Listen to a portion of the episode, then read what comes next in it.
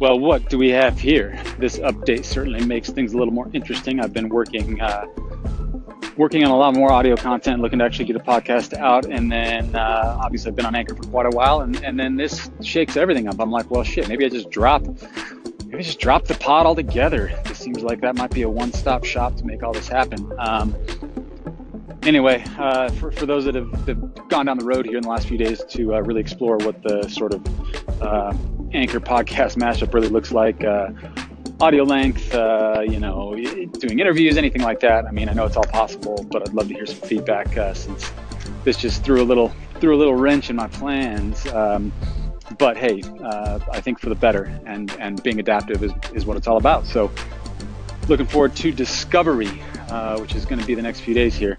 I've uh, been been just slaving away on some other things and uh, haven't haven't really spent the time, but I'm glad this update came when it did because uh, now I've got to I've got to see what the strategy is anyway, uh, I'd love to hear some thoughts on people who uh, have, have really dove in and and uh, know where this update kind of leaves things. And um, yeah, looking forward to it. Taking on the split is coming at you, whether that's going to be in full on traditional pod form or or on Anchor.